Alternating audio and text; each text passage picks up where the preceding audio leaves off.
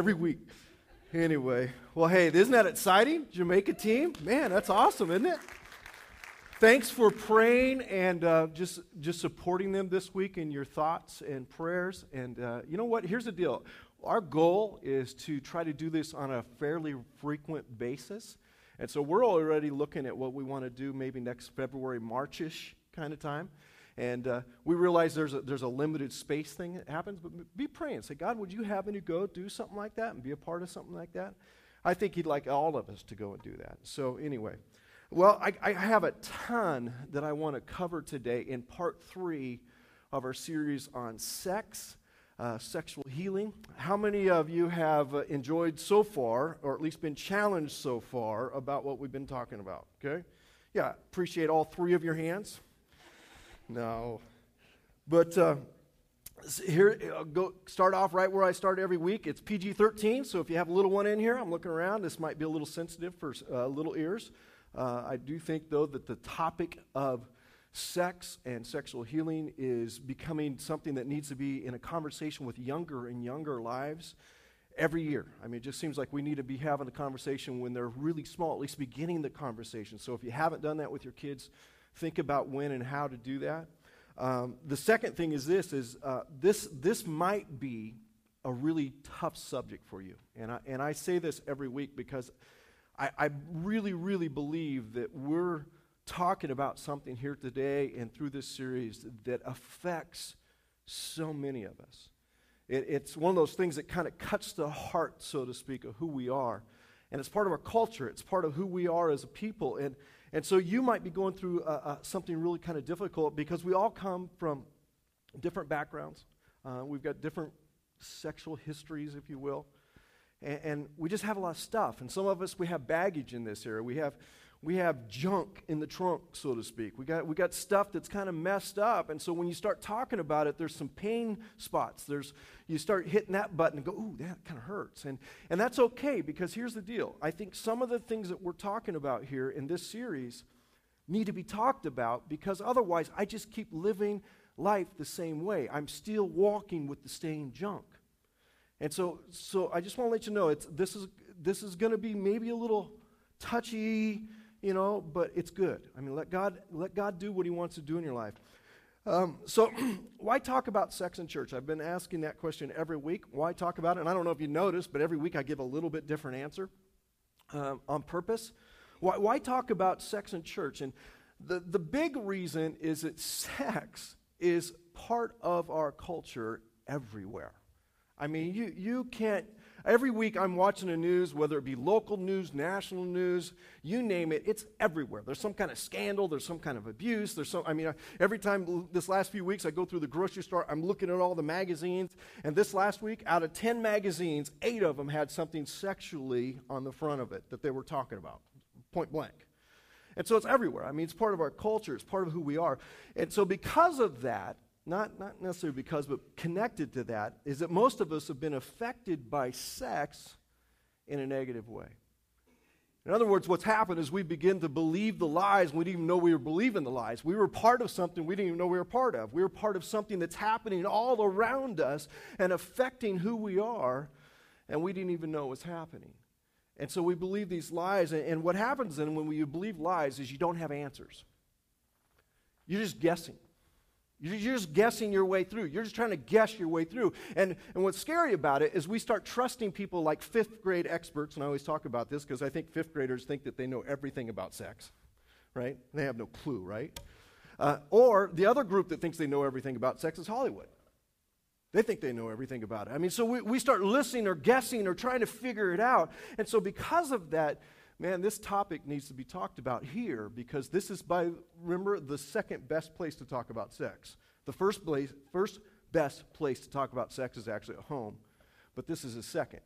And so that's, that's one of the reasons. And, and there's a scripture, and this is one I was drawn to this week. It says in Hosea 4, it says, My people, God talking to his people, you're his people, it says, My people are destroyed from a lack of knowledge from a lack of knowledge. Now, obviously, in the, in the context that he's talking about it there, he's talking about obedience. He's talking about uh, understanding creative purpose and design, and which kind of fits into this whole idea of sex. And he's talking about, hey, my people, you, you, you're not getting what I'm saying. And because of that, you're messed up. And so, this idea that my people are destroyed from lack of knowledge, and really what God wants, here's what God wants. If you're wondering, well, what's God want? God wants us to be innocent instead of ignorant. I mean, that's what God wants. I mean, every one of our lives, you're saying, well, man, this, that's my past. This is my history. This is what I'm dealing with. This is where I'm coming from. And it's everything but innocent.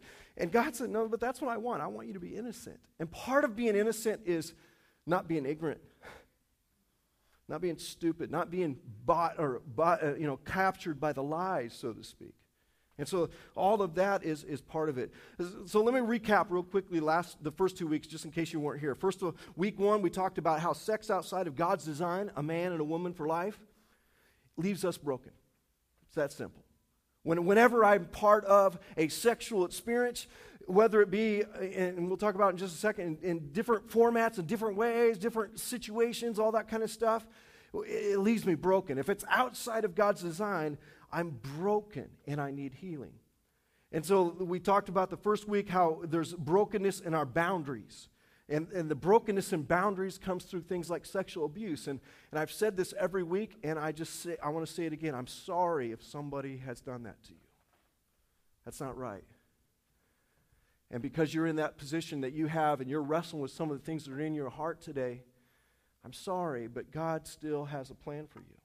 And so boundaries get broken by sexual abuse, and then boundaries get broken by sexual activity without lifelong commitment. And, and the statistics will blow your mind. 85 to 95% of people in America will be sexually active outside of marriage before the age of 40. That means, don't raise your hand, a lot of us in this room fit in that category. That somehow that's who, where we're at. And so, so we talked about that. And then, and then last week we talked about how there's this brokenness not only of boundaries, but there's this brokenness of identity. In other words, God created us to have a certain image about us, a certain identity. And what happens in sexual sin or sexual brokenness of boundaries is I actually lose my identity.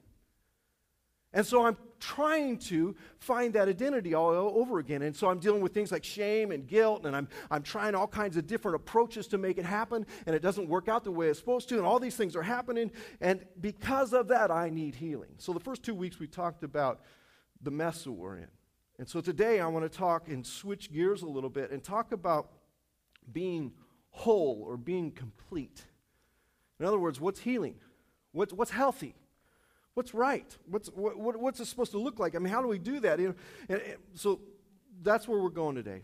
So here, here's God's idea about sex. First of all, God created it, all right? It, it wasn't something that we humans just say, hey, I got an idea, let's do this.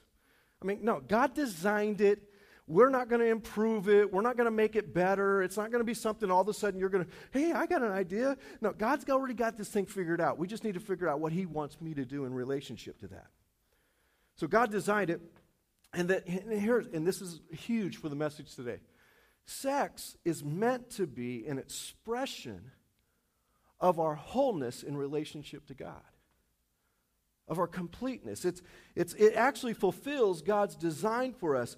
And, and, and here's, the, here's the point I think I want to try to make today is that God wants us to be innocent. God wants us to be whole. God wants us to be complete. And when I'm complete and I step into a sexual relationship, it's a good thing. But when I'm not and I'm incomplete and I'm all messed up, it's not healthy. I'm, I'm ah, it's ah, it's this isn't working. And so God's got this design. Now, here's the mistake that most people make is that they start looking at sexual activity as a means to completeness. You start looking at sexual activity as the means to wholeness. If I have sex with this person, or if I have that type of intimate relationship, either on one of two sides, either I need it or they need me, which both those two things are alive and well in us. If that's happening, then I'm whole. That's the lie.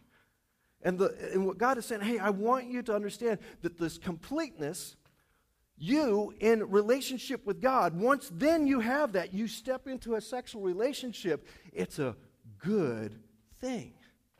And so, so that's kind of the whole thing. So let, let me jump through a few, few thoughts here today. What's healthy? What's healthy? And what is healthy? And let's take a test together, all right? Let's, let's see how healthy we are. Uh, first one I- question is Do I exhibit the ability to express and accept real love? Do I have that? Do I, because many times what is broken in our lives by sexual abuse and sexual activity without lifelong commitment is this readiness or this ability to actually give love away and receive love in a way that actually makes me feel more whole. I mean, in, in, other words, if I've got this broken thing going on and I've got this backwards thing going on, that when I try to do that, I can't do it because the love thing isn't happening the way it should. And so, my first question do I exhibit the ability to express and accept real love? It's difficult to show real love. It's difficult to allow someone close enough for us to experience real love if we're not healthy. Now, here's the thing I realize that some of my own struggles in life is because this right here, my, my health personally, at times struggles because I can't seem to understand what it takes to be loved and give love.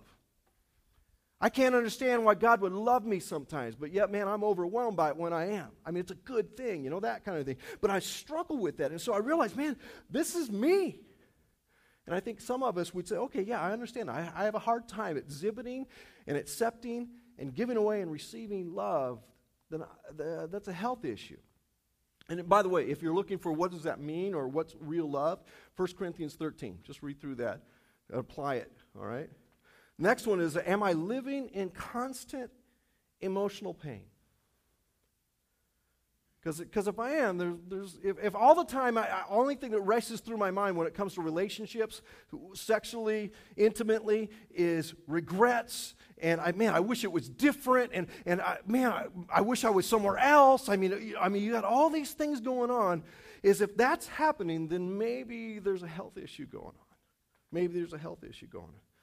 Because if I'm living with constant pain, I'm not healthy. Second, the uh, third one there is uh, Am I functioning in a way that adds to the quality of my life? Am I functioning in a way that adds to the quality of my life? In other words, is what I'm doing destructive and deteriorating, or is it healthy and reproductive? That's a, that's a huge question. Because when it comes to the area of health, the, the biggest thing is, is, am I getting better or am I getting worse? is, is, it, is it shaping up or is it breaking down? I mean, because when I start to ask that, I go, whoa, whoa, whoa, maybe I've got some things here that I need to let God have in my life. Because really, what's happening in my relationships, whether it be sexually, intimately, because they're all kind of connected to this idea of expression of wholeness, that I've got some things I got to wrestle with. I got some things I got to wrestle with. So am I functioning in a way that adds quality of my life? Uh, quality of my life. And the last one, do I have a sense of lifelong fulfillment? Do I have a sense of that? In other words, it, as where I'm at in life right now, I'm going, you know what? This feels good. This is healthy. My relationship with you, it's healthy. My, my sex life, it's healthy.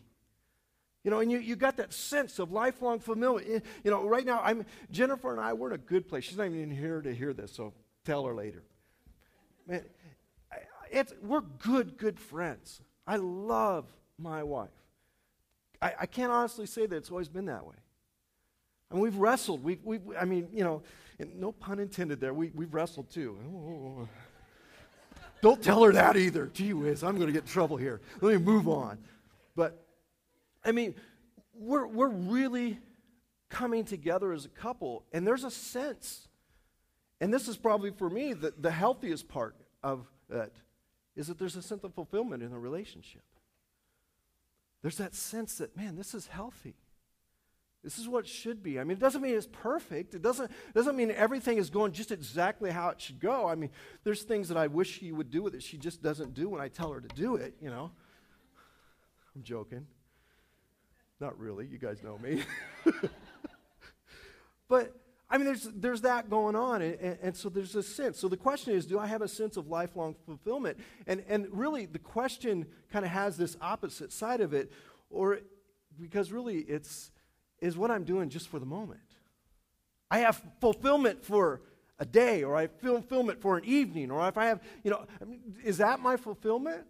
Because maybe there's some health issues. Or, or is it just about pleasure? As long as I feel a moment of pleasure, I have fulfillment. But here's what I've learned in my own life if it's not lifelong fulfillment, in other words, if it's not healthy and it's pleasurable, it's fleeting. It leaves me emptier than I started. It leaves me in a situation where I can't seem to figure out, well, what's the point of that? I mean, that's, that's what, and, and so I need to ask these questions. So, do I exhibit an ability to express and real love? Am I living in constant emotional pain? Am I functioning in a way that adds a quality to my life? And do I have a sense of lifelong fulfillment? See, that's, that, that starts focusing me in on health, about what God wants me to have. Now, eh, here's, I just, I feel like I need to talk about this. Here's a question based on what I just said Is hooking up then healthy? Right now, the, the culture that we live in says, man, hook up. You know, go for it. Do whatever you want, however you want to do it. Just make it happen. So is hooking up healthy? Because the world around us is saying as long as you're protected, it's healthy. I mean, is, is that, does that fit into that category? Because does it exhibit an ability to express and accept real love? Does it, does it leave you feeling fulfilled? Does it leave you in a sense of constant pain and regret? And uh, um, all, the, all the answers are opposite of health when you start, th- start thinking about it. Because really, it doesn't make me whole, it just makes me sexually active. And I confuse the two. I think that those things are somehow, uh, you know, going on. It, real quickly, a word of warning for those that think hooking up is the way to go. Don't play with fire. Don't play with fire. Because exposing yourself this almost, uh, when I was writing this out, I was thinking this should be like, you know, on the bottom of a cigarette package where it says, Warning, Surgeon General has found. You know, that kind of thing. That's what it sounds like to me. So, exposing yourself to as much sexual freedom as possible is dangerous to your health. Affecting your ability to love and be loved is certain, creating pain and regrets, deteriorating your quality of life, and leaving you empty without fulfillment. So, be careful what you do. I mean, consider, don't play with that fire because it will have that power to burn you. So, I want to look at a scripture for just a few minutes here. Uh, Paul breaks down what's healthy in 1 Corinthians chapter 7, verses 1 through 5. Actually, the whole chapter of chapter 7 is worth reading through in, in regards to relationships. So I just encourage you to do that. But for today, I want to look at a few verses. And it's, and it's Paul's talking here. I mean, and it kind of starts out the first verse. It says, Now getting down to the questions you asked in your letter to me. And really, what was going on is they wrote him a letter say, Hey, what about this, right? And one of those questions was, Is it good to have sexual relations?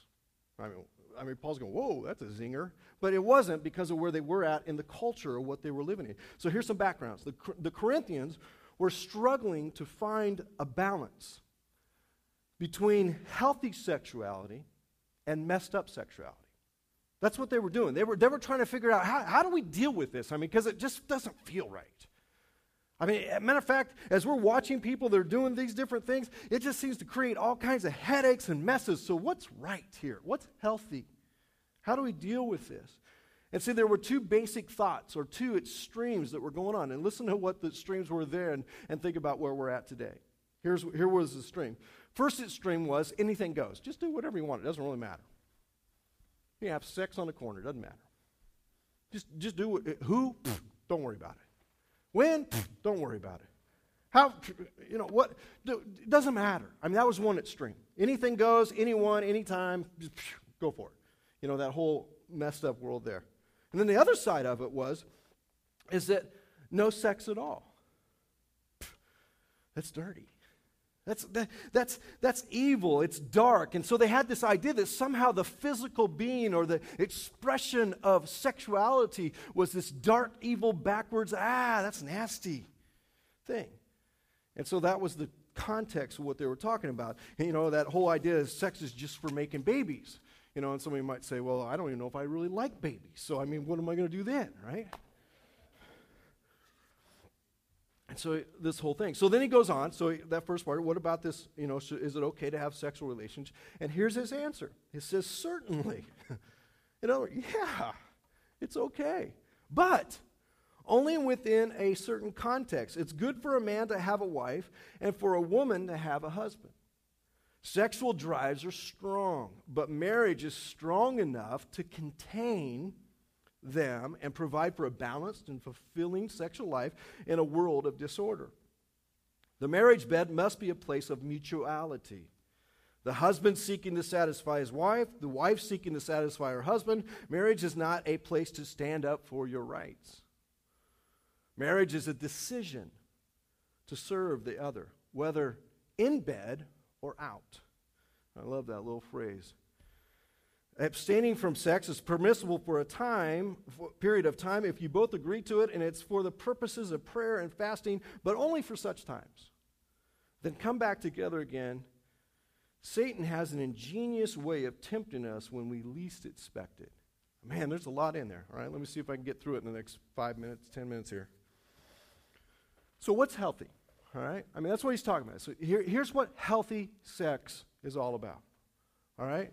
And the first one is this boundaries are healthy. Boundaries are healthy. When it comes to sex, it's only within a certain context. And he said also in there is that marriage is strong enough to contain them. This idea that it, it belongs in a certain place. And so when I start thinking about sex and health and wholeness, obviously I've got to be whole with God, and then an expression of that is in a sexual relationship, then I start to realize, wow, well, what's, what's going on here? And he said, here's the boundaries of what's going on. Now, I got, I got a dog at home.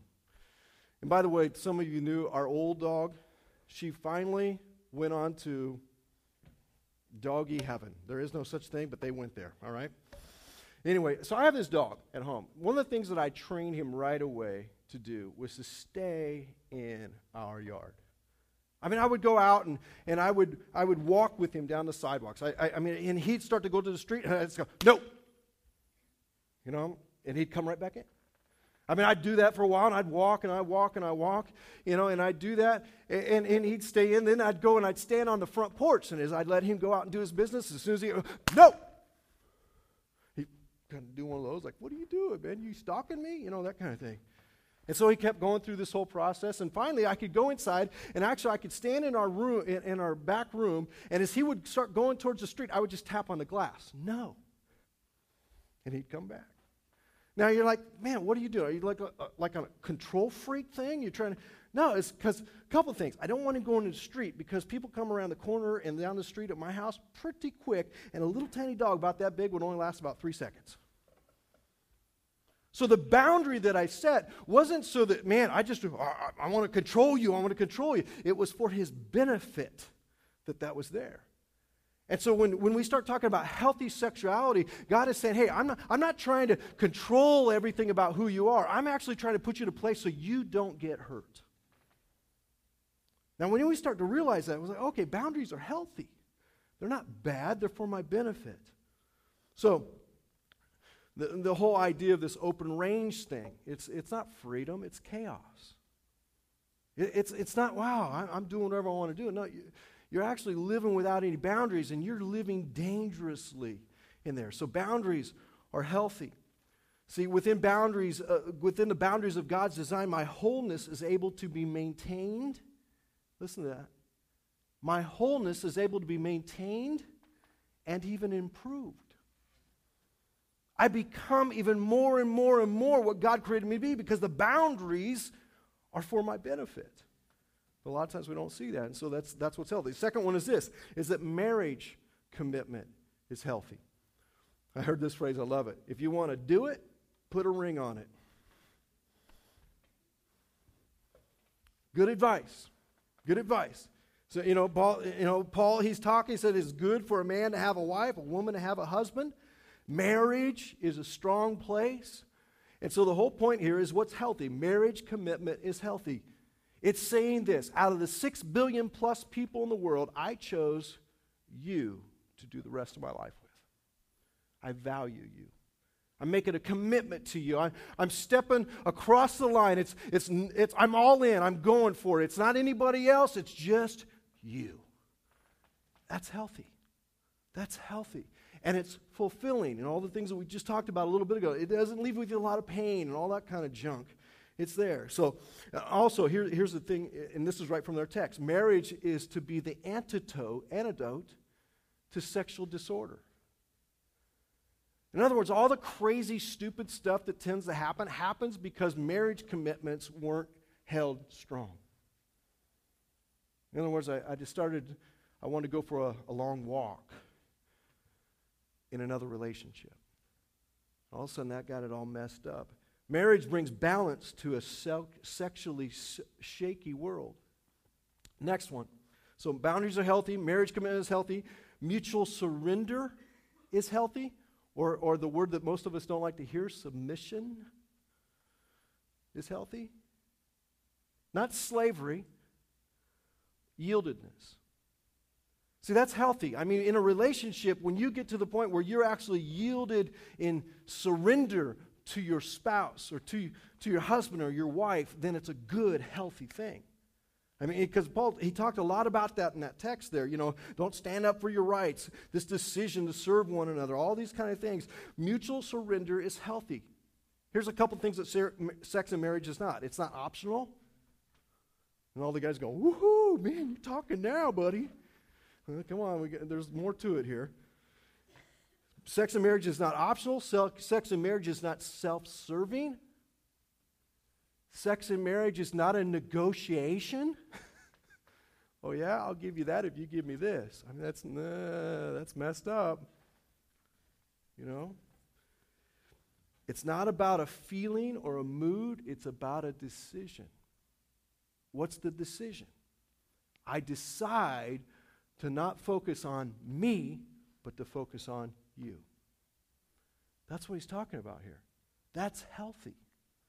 And see, so many times what happens is we get all this, this you know, and I was reading one book and it's called pigitis. We get this pigitis thing. It's all about me. get whatever I want. And we lose sight of what it's really all about, the healthy part of it. And the healthy part of it is that sex is more than what I get, it's all about what I give. Like, whoa, whoa, whoa, whoa, man, I want to feel fulfilled. No, the fulfillment is in the giving, not in the getting. Like, ah, I don't know if I buy into that. Well, maybe you haven't ever tried that. Maybe you haven't ever went down that path. Maybe you've always been under that lie that said if you just get it, you're going to feel more fulfilled. There's, there's a sense there that's kind of messed up. So it's focusing on how I can satisfy her needs and his needs. That's healthy. Now, here's, here's the thing, and I, let me, I got to wrap this up here. Here's the thing is that guys, we, we want, how can I say this in nice? We want sex. Okay? That's what guys want. You know what women want? They want intimacy. It's like, whoa, man, these things are combative. We, we just want, come on, let's go. You know? And ladies, like, uh, can we have a candlelight dinner? You know? And all these kind of things. And we're, we're having these conversations about how, and, and, and it tends to be this battle instead of this submission thing. And so here's, here's what needs to happen is both sides of a relationship in a marriage context need to say, you know what? I need to first and foremost realize that what you need and what your fulfillment, satisfaction things are going on here, I need to look to that first. I need to do that. So for me, man, it's, it's very sexy in our house for me to do dishes.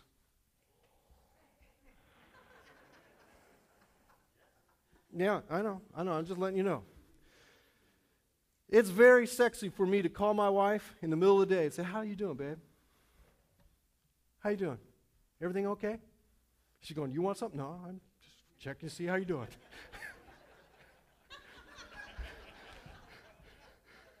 All right?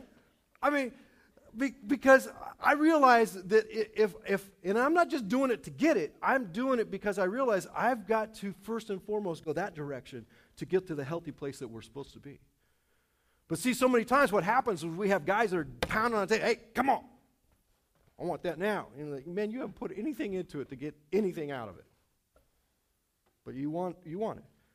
In the same way, you know, with a woman, you know, I, I think, you know, and I'll just use my own experience, is that most people, mo- not most people, in our experience, that if I would do a few things that were affectionate, that were gentle, that were passionate outside of the bed. Remember what he said in the text? Whether in bed or out?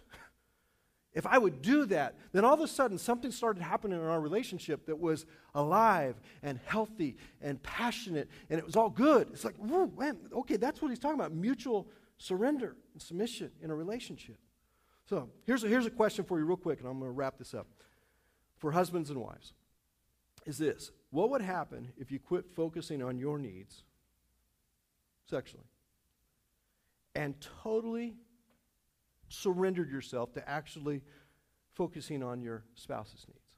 What would happen? What would happen?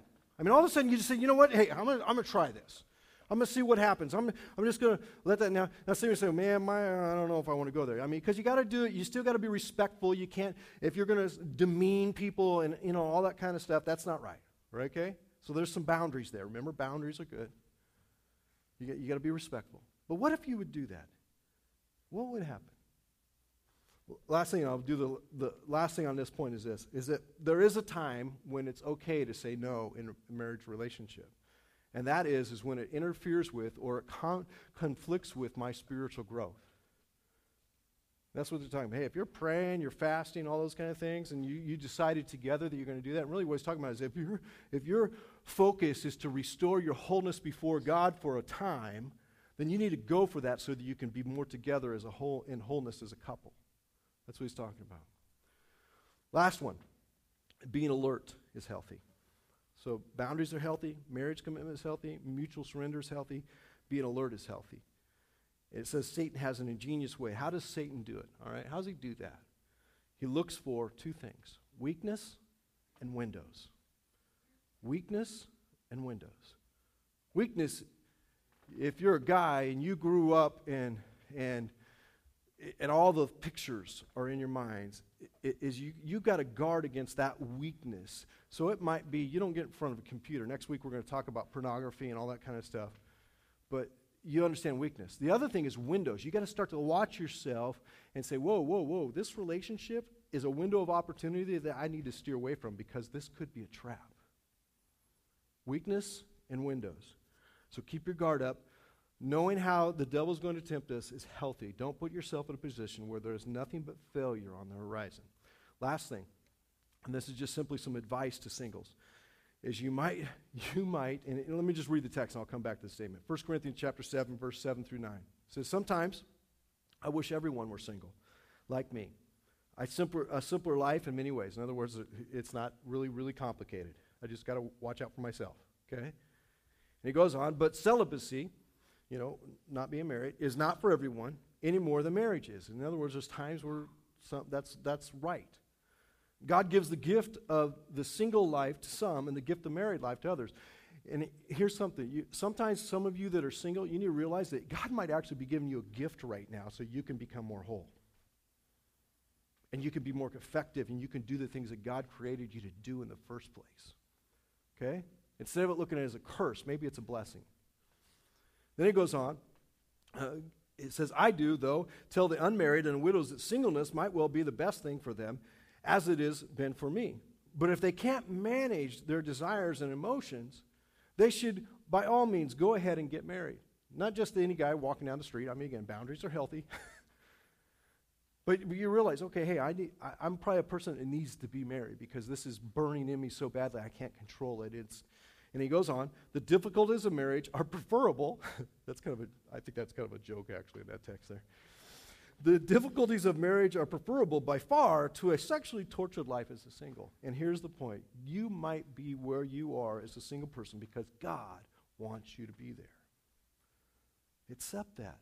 Not like, oh, pff, I guess I'm single for the rest. No, just accept that God might be doing something in you and through you and wants to do something powerful in you.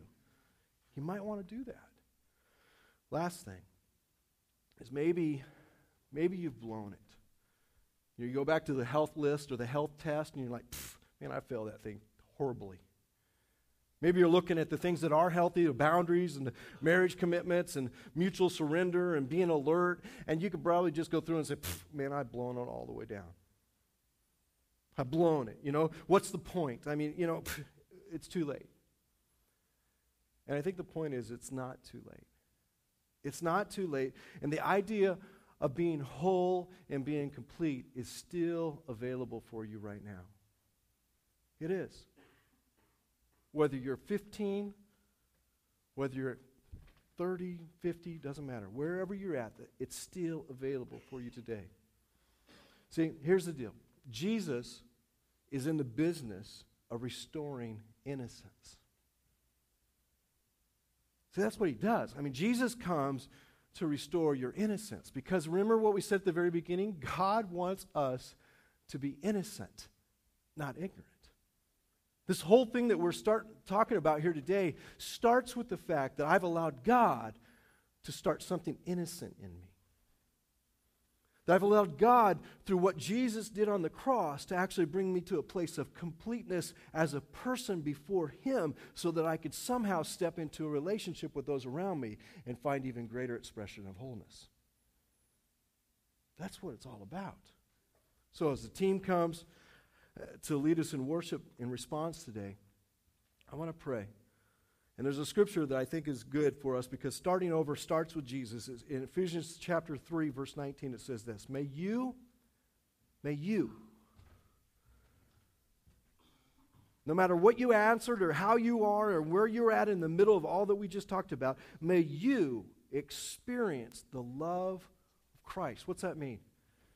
It means you finally realize that God values you so much that somebody was willing to die for you on a cross and catapult himself upon you and say, I love you. Would you experience that? Would you accept that? Though it is too great to fully understand. In other words, I could stand up here all day long, all week long, and try to explain to you how much God loves you. We can't get our hands around that. That somebody so messed up like me, so many, somebody so backward, somebody with such a history as I have, that somehow he would love me. And that's what he's saying. Then, then you will be made complete with all the fullness of life. Then you will be made complete with all the fullness of life and the power that comes from God. That's what God wants to give you. He wants to make you innocent again. Now, heads bowed, eyes closed. You and God, right now in this moment, you say, you know what, Pastor? I realize in this series that I need God to make me innocent again. I need God to do a work in my life that, that I just start over. I've blown it to this point. Even in my marriage, even in my past sexual activity, I've blown it and I need a start over. And so right now I need to surrender and accept this love that Jesus has given to make me whole, to make me innocent again, God, to wash me clean. That's what I need. That's me. If that's you, heads bowed, eyes closed, nobody looking around, would you just wave your hand at me? Yeah, yeah, yeah. Lord, I pray today for those that are saying, God, make me innocent. God, may you apply the power of the cross of Jesus Christ to my broken heart. Have your way in me and through me. Lord, forgive me for everything that I've done, how I've blown it. Lord, help me in my marriage. Help me in my sexuality. Help me in just being whole before you. Lord, give me a brand new start right now. In Jesus' name, amen.